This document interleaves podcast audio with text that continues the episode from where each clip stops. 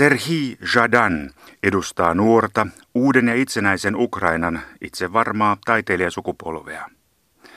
Hän on kirjailija ja punk rock yhtyeen laulaja, joka kiertää kotimaataan bändinsä keikoilla sekä järjestämillään kirjallisuusfestivaaleilla. Euroopan unionin piirissä kysytään usein, että millainen on eurooppalainen identiteetti. Ukraina tasapainoilee EUn ja Venäjän välimaastossa. Onko ukrainalainen identiteetti ja itseymmärrys muuttunut sen jälkeen, kun Venäjä valtasi Krimin ja käynnisti sodan Ukrainassa? Natürlich, ja, natürlich. Na, also, Verstehen Sie, äh, Ukraine äh, ist sehr interessante Stadt. Wir hatten keine, keine normale Politik, Kyllä, totta kai. Äh, Ymmärrättehän, että Ukraina on valtiona hyvin erikoislaatuinen. Koko neuvostovallan aikana meillä ei ollut normaaliin valtiolliseen elämään liittyvää ulko- tai sisäpolitiikkaa. Meillä oli valtavia identiteettiongelmia. Neuvostoaikainen itseymmärryksemme muistutti skitsofreniaa. Yhtäällä ilmapiiriä hallitsivat neuvostomyönteiset stereotypiat ja toisaalla oli ukrainalainen reaalimaailma, missä ei ollut sijaa sen enempää Stalinille kuin Brezhneville. Sen jälkeen kun Venäjä valtasi Ukrainaan kuuluvan Krimin niemimaan ja käynnisti sodan Itä-Ukrainassa, asettivat monet ukrainalaiset itselleen kysymyksiä. Missä minä asun, mikä on kotimaani nimi ja mitä minun kansallisuuteni merkitsee. Nämä ovat tärkeitä ja keskeisiä kysymyksiä, ja kuluneen kahden kolmen vuoden ajan on monen ukrainalaisen käsitys omasta itsestä kokenut voimakkaita muutoksia. Monet ovat havahtuneet huomaamaan, että asun todellakin Ukrainassa. Se on minun kotimaani, jonka olen vaarassa menettää, koska itärajan yli tulee aseistettuja miehiä, jotka käyvät meidän kimppuumme. Das ist sehr wichtig und ich glaube, dass Ukraine verändert jetzt. Das ist sehr schwer, sehr blut. Meneillään on hyvin vaikea ja verinen prosessi. Sen näkee esimerkiksi kotikaupungissani Harkovassa, joka sijaitsee itäisessä Ukrainassa. Vuoden 2004 vallankumouksen aikaan järjestimme mielenosoituksia, siis vastaavalla tavalla kuin pääkaupungin Kiovan itsenäisyyden aukiolla. Meillä oli ikään kuin oma Maidanimme. Harkovan mielenosoituksissa ei ollut kovinkaan paljon väkeä, muutamia tuhansia ihmisiä. Monet eivät pitäneet vallankumousta tai lähentymistä Euroopan unionin suuntaan erityisen mielenkiintoisena. Mutta Venäjän vallattua Krimin ja hyökättyä Donbassin alueelle halusivat muun muassa monet Harkovan liikemiehistä auttaa taloudellisesti Ukrainan armeijaa. He tukivat myös Donbassin alueelta tulleita pakolaisia – Sponsorit lahjoittivat rahaa vapaaehtoistyön kohteisiin ja humanitaariseen apuun. Itävaltalainen filosofi Ludwig Wittgenstein lausui eräässä tutkielmassaan seuraavasti. Kieleni rajat ovat maailmani rajat. Serhi Jadan, te luotte kirjailijana maailmoja kielen avulla. Miten tärkeää ukrainalaisille on ukrainan kieli ja kirjallisuus? Verstehen Sie, äh, in der Ukraine ist das nicht so einfach. Ukrainassa tämä ei olekaan ihan niin yksinkertaista, koska monet ukrainalaiset puhuvat venäjää. Siten kielirajoja ei voikaan vetää niin helposti. Esimerkiksi nykyisin monet venäjää puhuvat ukrainalaiset taistelevat venäläisiä vastaan Ukrainan puolesta. Monet venäjänkieliset Ukrainassa asuvat kirjailijat ovat Ukraina-myönteisesti suuntautuneita – he ovat patriootteja, jotka haluavat olla ja elää jatkossakin Ukrainassa, mutta kirjoittavat siitä huolimatta venäjän kielellä. Tilanne ei siis ole helppo, mutta sitäkin mielenkiintoisempi. Juuri tällä hetkellä käydään Ukrainassa kielipoliittista keskustelua. Voitko samaan aikaan olla ukrainalainen patriotti ja silti kirjoittaa venäjän kielellä, vai etkö voi? Minä vastaan tähän, että kyllä voit. Toisaalta samaan aikaan esiintyy jyrkästi toisenlainen mielipide, jonka mukaan kunnon ukrainalaisen täytyy puhua ja kirjoittaa pelkästään ukrainan kielellä. Ymmärrättekö? Tällä hetkellä Venäjä on ensimmäistä kertaa historiansa aikana menettänyt venäjän kieltä koskevan monopoliasemansa. Ensimmäistä kertaa, koska Venäjän historiassa on aina ollut niin, että venäjänkieliset ihmiset ovat taistelleet niitä toiskielisiä, siis vieraskielisiä ei Venäjää puhuvia ihmisiä vastaan. Näin esimerkiksi Suomessa 1939. Mutta tänään taistelevat Venäjää puhuvat venäläiset Venäjää puhuvia ukrainalaisia vastaan. Tämä on ensimmäinen kerta historiassa ja erittäin tärkeä asiantila. Venäjä on aina hallinnut ja sitä hallitsee edelleen imperialistinen näkemys venäjänkielisestä maailmasta. Neuvostovenäläisen ajattelun mukaan oli olemassa niin sanottu venäläinen maailma, mihin kuuluvat kaikki alueet, missä puhutaan venäjän kieltä. Mutta tänä päivänä ei asia enää ole näin. Esimerkiksi monet ihmiset Ukrainassa puhuvat venäjän kieltä, mutta eivät todellakaan halua asua Putinin Venäjällä. He päinvastoin taistelevat putinismia ja venäläistä imperialismia vastaan.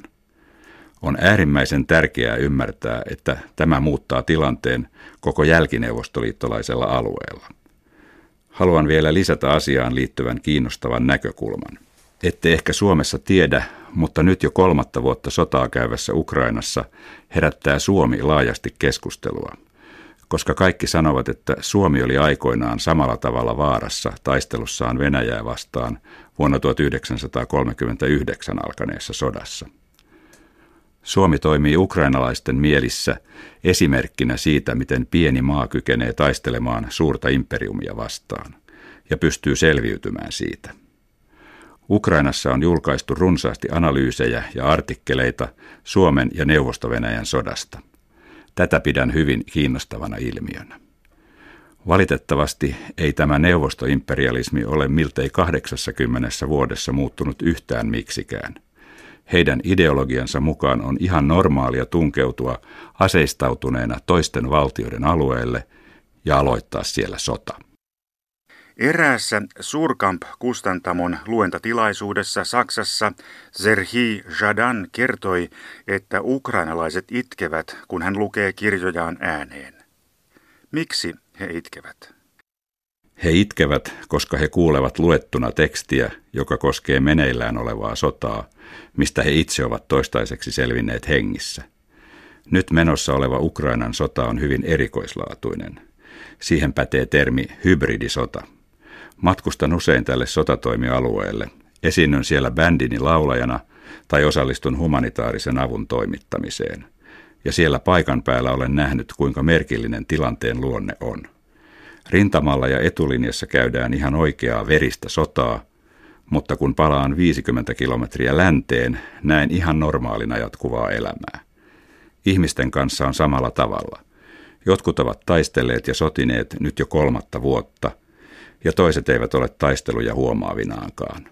Asenteella se ei ole minun sotani, en ymmärrä siitä mitään, en halua mennä lähellekään. Mit mer emotion natürlich, mit mer emotion, mit, mit one, one diese Künstlerfiltre. Ihmiset reagoivat kirjallisuuteen ja taiteeseen poikkeuksellisen avoimesti ja hyvin suurella tunteella. Heidän vastaanottotapansa toimii ilman taiteeseen usein liittyvää suodatusefektiä – Monet ukrainalaiset elävät tätä hetkeä kuin heiltä olisi nyljetty iho kokonaan pois. He elävät ilman suojaa. He kokevat kaiken välittömästi ja aivan suoraan. Kirjallisuuden luentailloissa he itkevät, koska heillä on niin paljon kipua ja hyvin paljon tunteita pinnassa. Tämän päivän Ukrainassa taide toimii terapiana. Se on hämmästyttävää. Luulen, että tällainen tilanne syntyy ainoastaan sodanoloissa. Suomessa julkaistiin 1960-luvulla saksalaisen kirjailijan Hans Magnus Enzensbergerin esseekokoelma nimellä Millaista on olla saksalainen. Sotien jälkeisinä vuosikymmeninä oli Saksan asema Euroopassa sekä Euroopan ja Neuvostoliiton välissä varsin monimutkainen poliittinen asetelma. Mitä ajattelee ukrainalainen kirjailija Zerhi Jadan tänään? Millaista on olla ukrainalainen? Mikä on Ukrainan asema Euroopassa sekä EUn ja Venäjän välissä? Oh, das ist sehr schwer Frage und ich habe nicht so leichte, leichte Antwort. Sepä onkin hyvin vaikea kysymys, mihin minulla ei ole helppoa vastausta, koska Ukraina todellakin on jäänyt EUn ja Venäjän väliin – Ukrainalaiset yrittivät kolme vuotta nousta kadulle osoittamaan mieltään ja tuomaan julki kantansa, jonka mukaan Ukrainan tulee integroitua Euroopan unioniin. Silloin meillä alkoi vallankumous, ja tämä taistelu jatkuu edelleen tänä päivänä, koska tuon kansannousun jälkeen Ukrainassa alkoi ihan oikea sota. Tässä sodassa ja taistelussa ei ole kysymys yksinomaan sodasta Venäjän ja Ukrainan välillä. Siitäkin on tietty kyse, mutta sodassa sekoittuvat hyvin monenlaiset poliittiset konseptit ja katsomukset. Vastakkain ovat esimerkiksi Eurooppa-myönteinen näkemys ja neuvostomyönteinen katsomus.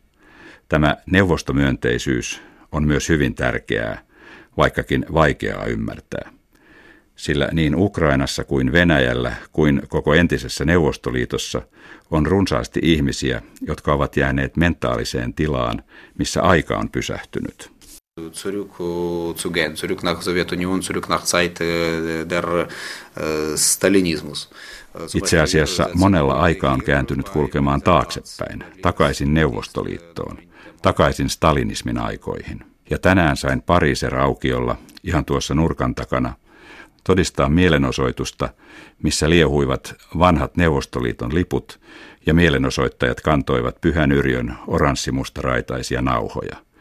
Pyhän Yrjön kunniamitaleista peräisin olevista raidoista on tullut putinilaisen venäjämielisen uusimperialismin symboli. Ukrainan yhteiskunta ei ole yksinkertainen monoliitti. Se koostuu erilaisista aatesuunnista, katsomuksista ja tunteista. Osa ukrainalaisista on Eurooppa-myönteisen hallituksen kannalla. He haluavat elää samalla tavalla kuin Puolan, Unkarin tai Tsekin tasavallan kansalaiset, tai kuten saksalaiset ja suomalaiset elävät. Sitten on toisia, jotka haluavat palata takaisin Neuvostoliittoon ja haluaisivat oikeastaan asuakin mieluummin Venäjällä. Siten erilaiset ukrainalaiset ovat tietysti vieraita toisilleen. Jotkut haluavat demokratiaa ja avoimuutta, ja heille ovat eurooppalaiset periaatteet keskeisellä sijalla. Toiset kaipaavat yhtä johtajaa. Pitäisi olla entiseen malliin yksi pomo, yksi saari tai yksi presidentti, kuten Putin. Meidän yhteiskuntamme ei ole millään muotoa yksioikoinen kokonaisuus. Ukrainassa on samaan aikaan käynnissä siirtymävaihe eri aikakausien ja poliittisten järjestelmien välillä. Ja tämä kaikki keskellä sotatapahtumia. Ymmärrämmekö me muut eurooppalaiset, me suomalaiset, saksalaiset, ranskalaiset ja kreikkalaiset oikein kunnolla, mitä Ukrainassa on tekeillä? Uh, Luulenpa, että ei ihan aina. Minä itse käyn säännöllisesti Saksassa. Kirjoillani on täällä paljon lukijoita ja tapaan heitä ympäri Saksaa järjestettävissä luentailloissa. Olen huomannut, että Saksassa on runsaasti väkeä, jotka eivät käsitä yhtään mitään siitä, millainen tilanne meillä Ukrainassa vallitsee. Voitteko mainita esimerkkejä? Tunnette varmaan Saksassa ilmiön nimeltä Putinin ymmärtäjät. He ovat henkilöitä, jotka ihailevat Venäjän presidentti Vladimir Putinia, ovat hänen fanejaan ja ajattelevat, että Ukrainassa on menossa sota Venäjän ja Yhdysvaltain välillä. Heidän ajatustensa mukaan kaikki Ukrainan vallankumoukset vuoden 2004 oranssista vallankumouksesta lähtien, samoin kuin kaikki ukrainalaisten pyrkimykset, ovat lähtöisin Yhdysvalloista ja perustuvat amerikkalaiseen rahoitukseen. Totta kai minulla on vaikeuksia keskustella tällaisten ihmisten kanssa, mutta suvaitsevaisuus kuuluu myös eurooppalaisen yhteisön henkeen. Koska tätä taistelua käydään Ukrainassa tänään, mutta kukaan ei tiedä, mitä Putin suunnittelee huomisen varalle.